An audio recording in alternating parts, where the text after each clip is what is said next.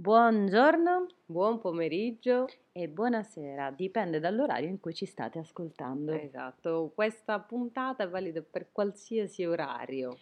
Anche se in realtà, visto che stiamo parlando di un episodio di psicologia sul set, in realtà è ovviamente più adatta alla sera, o anzi poco prima della sera, quando state per decidere che film guardare. Esatto. Ma detto ciò, direi che è il momento di entrare nel clima musicale.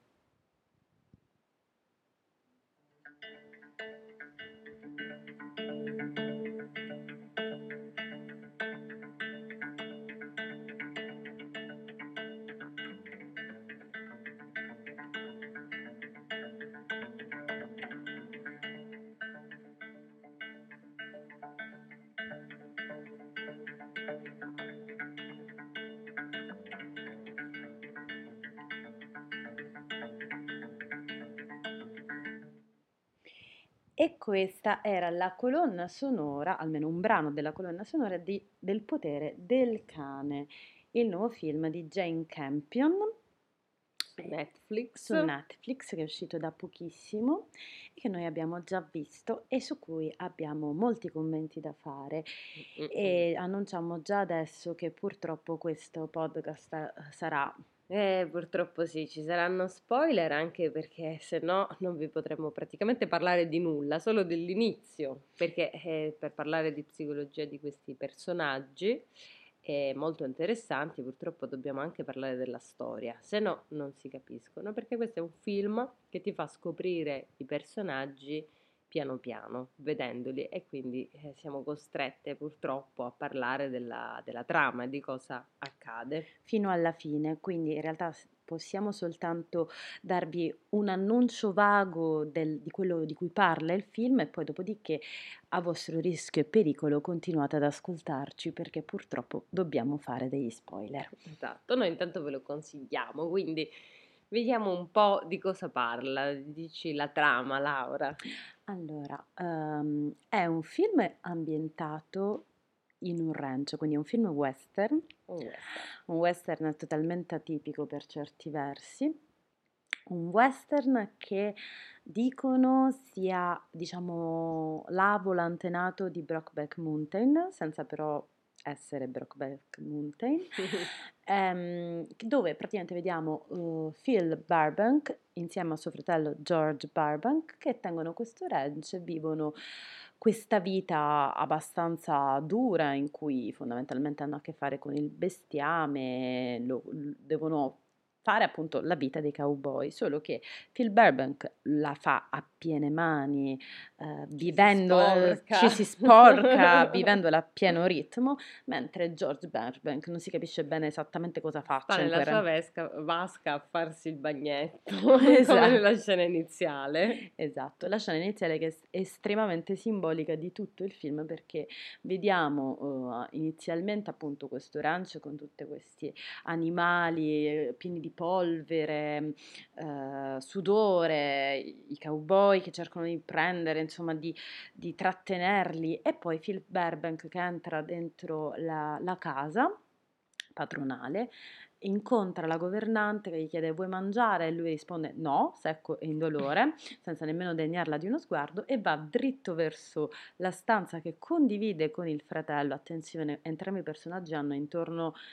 Bah, io penso intorno ai quarantacinque cinquanta anni, insomma, sì, non sono, sono grandi, e mh, si va dritto verso la stanza con il fratello. Il fratello è dentro appunto la vasca, come aveva detto Alessandra, e eh, gli chiede ti ricordi che giorno è oggi? Mm.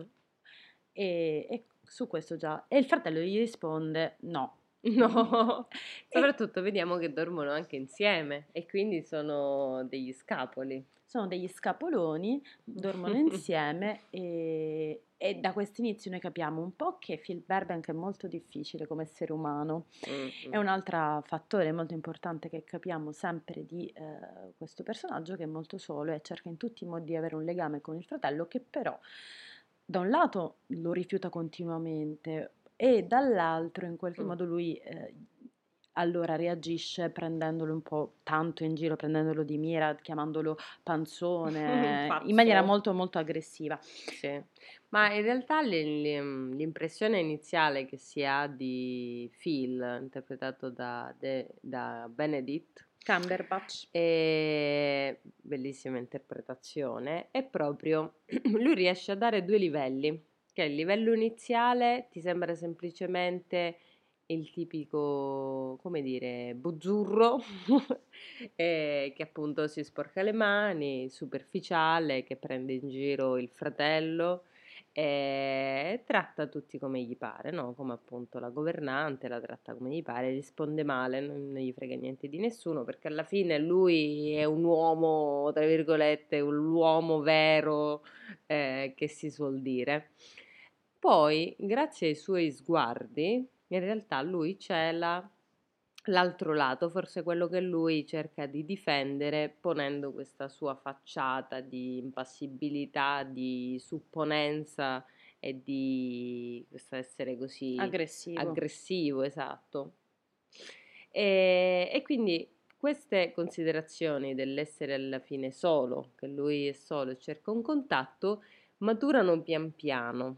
La capacità della narrazione è anche questo, di non darti tutto subito, sono i personaggi che scopriamo piano pian, piano. piano piano. La cosa bella dal mio punto di vista è, è proprio del, che all'inizio io mh, ero più vicina, empatizzavo di più con George, perché mi sembrava un poveretto che non si sa perché era finito in quel ranch, tra l'altro interpretato da Jess Plemons, perché comunque devo dire che il sì. cast fa un lavoro pazzesco, quindi in realtà bisogna ricordarseli tutti uno dopo l'altro. E ti chiedi come mai questo ben vestito è finito con, accanto a questo fratello, e mi dicevo poverino deve sopportare il fratello, e, e poi in realtà piano piano le cose iniziano a cambiare e vediamo che George è fondamentalmente egoista, pensa a se stesso. Eh, non a caso quando si sposa con la vedova Rose eh, dice ah, che be- piange perché finalmente non è solo,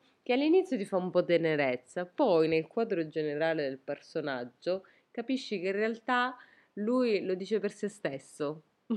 Sì, eh, assolutamente, in realtà a un certo punto inizi a capire che fondamentalmente probabilmente in sto ranch ci sono finiti per colpa sua, perché si capisce che non è riuscito a laurearsi e quindi i genitori, per salvaguardare il suo futuro e il loro futuro, li piazzano lì entrambi. Uh, allora, innanzitutto voglio aggiungere una cosa, in realtà di questo film esiste un libro uh, che si chiama omonimo, quindi anche questo si chiama Il potere del cane, di Thomas Savage, e uh, in realtà quando si vede il film uh, La, i due fratelli sembrano appunto, il fratello interpretato da Benedict Cumberbatch, il fratello minore, e il um, fratello George interpretato da Jess Plemons, il fratello maggiore, in realtà nel libro è esattamente l'opposto. Mm-hmm. E, però questo è significativo perché effettivamente il film ti trasmette un po' invece proprio che questo Phil è rimasto lì un po' incastrato per, per altre ragioni, non solo per il Giorgio, però fondamentalmente per colpa del fratello. Ora c'è da dire che probabilmente leggendo il libro questa cosa o cambia o fondamentalmente magari si scopre ulteriori particolari, si scoprono ulteriori mm. particolari. Uh, ma dato che in realtà è veramente un film piano, andiamo avanti in questa narrazione eh sì. e diciamo che il momento in cui i due personaggi entrano totalmente in conflitto, già sono in conflitto, ma eh, entrano ulteriormente in conflitto è quando ehm, George conosce la vedova Rose e la sposa. La vedova Rose che ha anche un figlio molto effeminato, un, un giovane uomo molto effeminato che fa fiori e studia mm. medicina, fiori di carta e studia medicina, e, e Benedict Cumberbatch, Phil, uh, impazzisce di gelosia verso il fratello fondamentalmente, non vuole oltre a prendere in giro il... Il giovane, il giovane Peter, esatto. Uh, la vedova Rose che si scopre essere vedova perché il marito si è suicidato mm. e che lavora, la troviamo all'inizio, inizia, lavora in una specie di, non un saloon, in realtà un, un, un, un'osteria, un albergo mm. si potrebbe definire così. Sì. e, e che cerca di crescere questo figlio non completamente inadatto a vivere in, un, in una zona di, appunto, popolata di cowboy. E, esatto. E già quando si incontrano, visto che c'è, pres- sono presenti entrambi i fratelli, eh, mi ricordo la frase mh, in cui George dice a, a Phil che ha fatto piangere la vedova Rose, perché ovviamente con il suo comportamento eh, ha fatto piangere la vedova Rose. Quindi eh, vediamo come già Rose è intimorita, oltre a essere effettivamente un uomo molto fastidioso, eh, da Phil. E questo è molto importante, perché proprio l'incipit, incipit, incipit, la, l'inizio proprio del film è la voce in realtà del, uh, figlio, di Peter. del figlio di Peter, interpretato da Kodi Smit-McPhee, che in realtà abbiamo scoperto di avere visto in, in vari film, tra cui gli X-Men, sì. ma eh, no, non ce lo ricordo, cioè nel senso ci ricordavamo il personaggio. È tutto blu, un po' difficile no, in realtà, però io pen- pensavo che fosse interpretato da un attore molto più grande, grande vero. E invece lui è abbastanza giovane, anzi è giovanissimo, perché è del novantasei, del quindi, novantasei. Quindi sì, assolutamente giovanissimo, perfetto per fare il ruolo. E...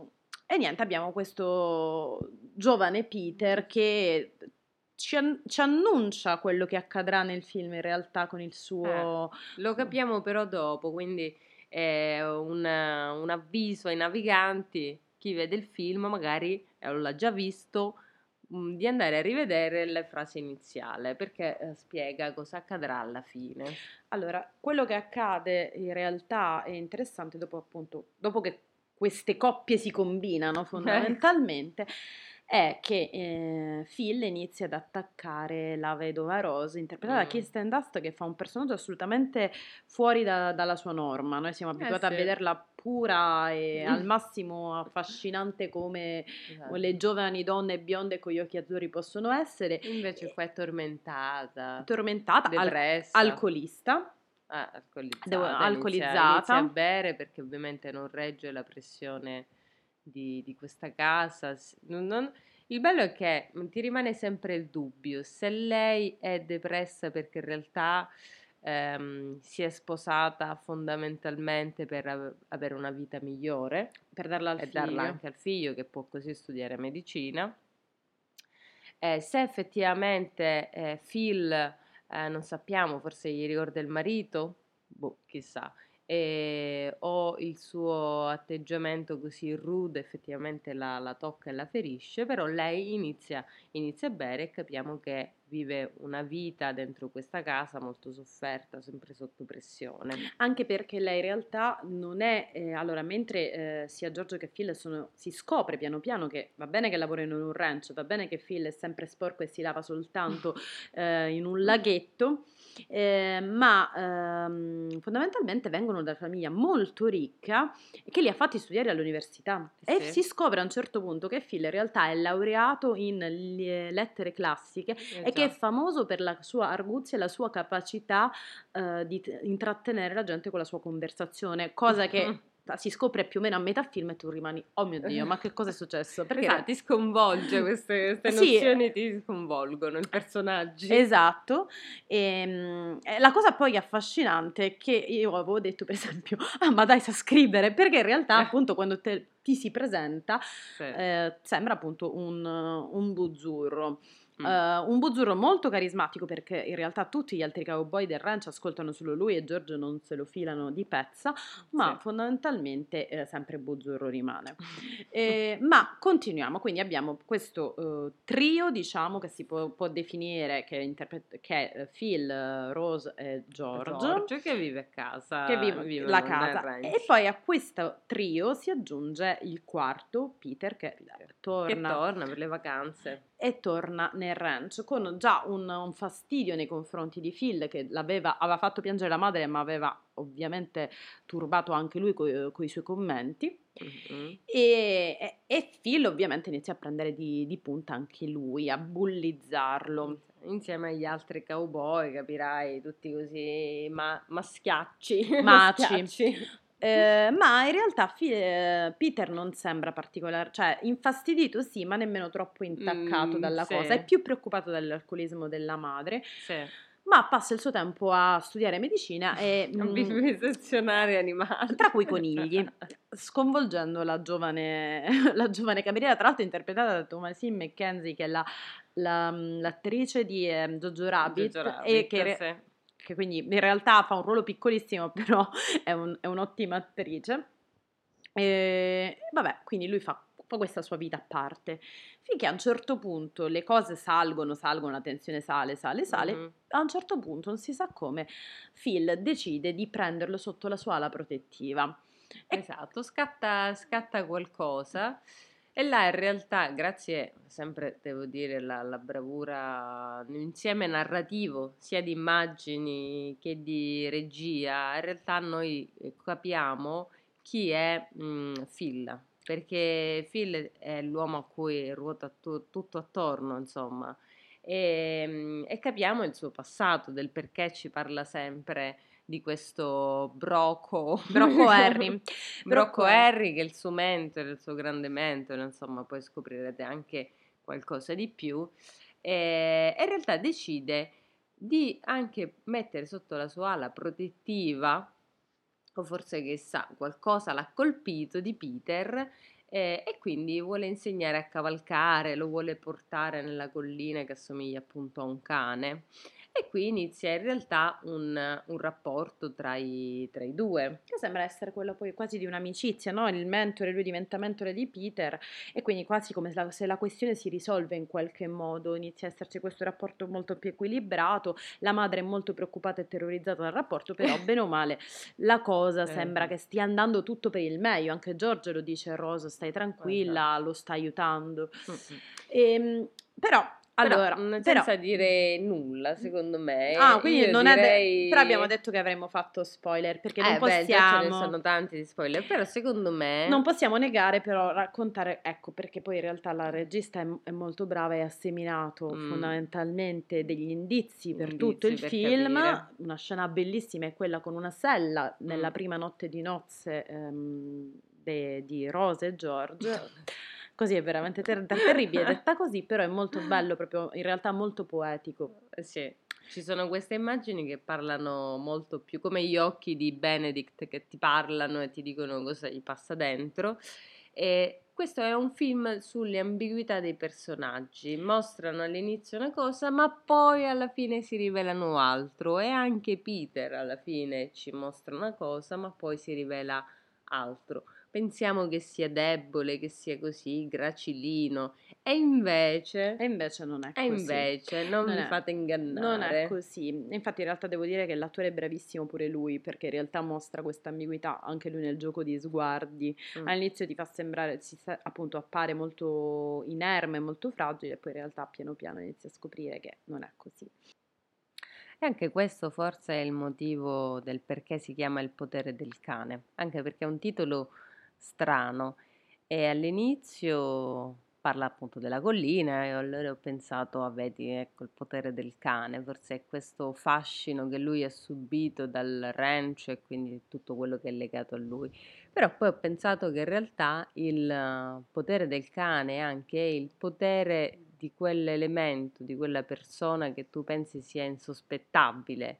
No, di solito è quella che viene vessata, il cane è l'ultimo della famiglia, nel senso storicamente è quello che aiuta l'uomo, ma non ha, vero, il migliore amico dell'uomo, però in realtà i, i cani subiscono qualsiasi Beh, sevizia. È quello, è quello che si prende le bastonate, come eh, mettiamola così. Esatto, eppure c'ha un suo potere e, ed è questo il punto di svolta, è l'elemento che non ti aspetti, anche in questo caso nella storia, che ribalta tutto. Beh, è anche un po' come appunto i cani quando vengono seviziati a lungo, poi a un certo punto però ti mordono. Rispondono. Rispondono, esatto, rispondono. Quindi qui c'è qualcosa di più sadico ancora, mi ricorda più un serpente, ma visto che siamo in Montana, in un ambiente un po' western, ci il sta. Potere del serpente uno se lo aspetta, il cane invece sembra apparentemente indifeso e invece, e invece, invece risponde. Tra l'altro anche dei versetti della Bibbia, se non mi sbaglio, vengono no? citati. Uh, Detto ciò, mh, è un film in realtà sulla mascolinità tossica e sui danni della mascolinità tossica, fondamentalmente. Mm-mm. Anche mm. perché appunto non abbiamo detto, ma Phil tiene, nasconde, diciamo, un segreto. Ehm... Che oddio, in realtà se si è abbastanza attenti è un segreto da tipo, cioè solo fino al dal minuto dieci, perché dopo un po' inizia a capirlo. Vabbè, si lascia appunto alla regista semina dei, dei particolari qua e là. Quindi lui nasconde un segreto, ma non nei confronti di noi spettatori, ma immagina rispetto a tutto il mondo in cui vive. Sì, infatti in realtà eh, soltanto comprendendo questo segreto in realtà si capisce quanto è tragica la sua figura, di come mm. appunto probabilmente questo tizio che era laureato in lettere classiche stava tanto bene a studiare lettere classiche, era forse più adatto a, a studiare lettere classiche, finisce in un ranch, incontra Bronco Harry, eh, ci rimane altri venticinque anni mm-hmm. e si ritrova in questa vita in cui sì, lui ci si è immerso completamente nel fango, anche in senso proprio fisico, ma eh, d'altra parte in qualche modo c'è qualcosa dentro di lui che rimugina, che, che, che non è contento, che non è felice di quello che sta mm. vivendo. Mm. Quindi è veramente, in realtà vedi proprio appunto come in qualche modo lui si è adattato a questa mm. vita, però c'è qualcosa che comunque lo turba. Ma sai, io in realtà penso che lui, quello che ho pensato io, perché poi qua è interpretazione, a meno che forse il libro ci dice qualcosa in più, io in realtà penso che lui sia rimasto nel ranch per, per affetto, per un legame che si era creato con Brocco, Brock, insomma, come dice lui, l'amour, no? Per amour. E quindi in realtà um, mi sono immaginata che in realtà Phil emula Brocco, è un legame, non a caso c'ha la sella di Brocco, c'ha lo strofinaccio dove ci sono le, le cose, no? È un legame, è, è un, un lutto che lui ha vissuto e ha creato questo legame, il legame per avere un legame con Brocco, un legame con il ranch. Sì, sì, no, questo sono d'accordo, l'ho visto anch'io, però in qualche modo c'è una parte di lui che comunque ne soffre, cioè secondo me anche questi. So, soffre sicuramente la grande solitudine, sembra che sia rimasto solo dopo che è morto questo... Esatto, questa sì, no, c'è un Beh. contraddittorio in questo, nell'aver accettato questa vita, averla presa, intrapresa, probabilmente per le ragioni che hai detto tu, però allo stesso tempo in qualche modo sente ancora una... cioè sente che comunque quella vita non gli basta, e per questo che è così anche aggressivo poi in realtà verso tutto quello che può entrare in quella vita, perché da un lato la vuole proteggere, dall'altro lato cioè dice oh, io questa vita me la sono conquistata, quindi a questo punto non toccatela, non me la intaccate, perché probabilmente poi gli si eh, crollerebbero tutte le, le certezze.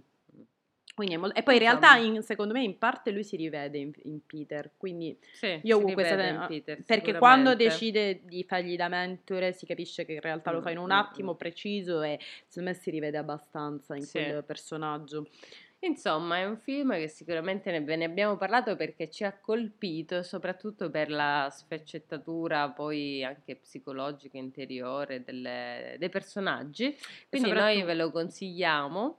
Sì, tra l'altro vi consigliamo in realtà di recuperare tutta la filmografia di Jane Campion, che è, vi consiglio veramente dal vivo del mio cuore, perché uno ha, ha sempre una capacità di raccontare la psicologia dei suoi personaggi in maniera veramente altissima. Non a caso è stata la prima donna regista a vincere la Palma d'Oro a Cannes, non con questo film ovviamente, ehm, ma eh, è anche la seconda donna regista a essere candidata agli Oscar, eh, quindi ehm, è una, in realtà è una donna che ha fatto una signora un, della regia. Esatto, la signora della regia è una donna che ha fatto la storia del cinema, eh, quindi in realtà dovrebbe essere anche più conosciuta e studiata di quello che, che è. Eh beh, certo, lei ha certo. fatto Lezioni di piano, ha fatto Ritratto di signora, ha fatto Bright Star, che è un film tra virgolette minore rispetto ai due prima cita- citato, ma sono super film tutti questi mm. che ma mer- meritano veramente la visione. Insomma, quindi sapete cosa fare a dicembre, il nostro calendario creativo, dell'avvento creativo, e Ad- parla- aggiungerei anche un'altra cosa. Aggiungi, aggiungi. No, nel senso ha anche scelto una uh, direttrice della fotografia donna. Ah, certo, certo. Infatti ho parlato non a caso di fotografia, regia e mh, insomma, eh, c'è questo sguardo particolare che è femminile su un mondo che è maschile, e questo secondo me lo rende ancora più interessante, perché loro hanno dovuto secondo me sviscerare qualcosa che non appartiene poi al mondo femminile, perché magari uno è bravo a raccontare un mondo a cui appartiene femminile, invece questo l'ha reso ancora sì, più interessante. Tra l'altro devo dire, lei aveva fatto quasi sempre film dal punto di vista estremamente femminile, perché sì. comunque le Lezioni di piano, assolutamente, appunto, una, una protagonista fortissima donna, Ritratto di signora, Nicole Kidman, um, Bright Star, in realtà il protagonista c'è anche Kids, però lei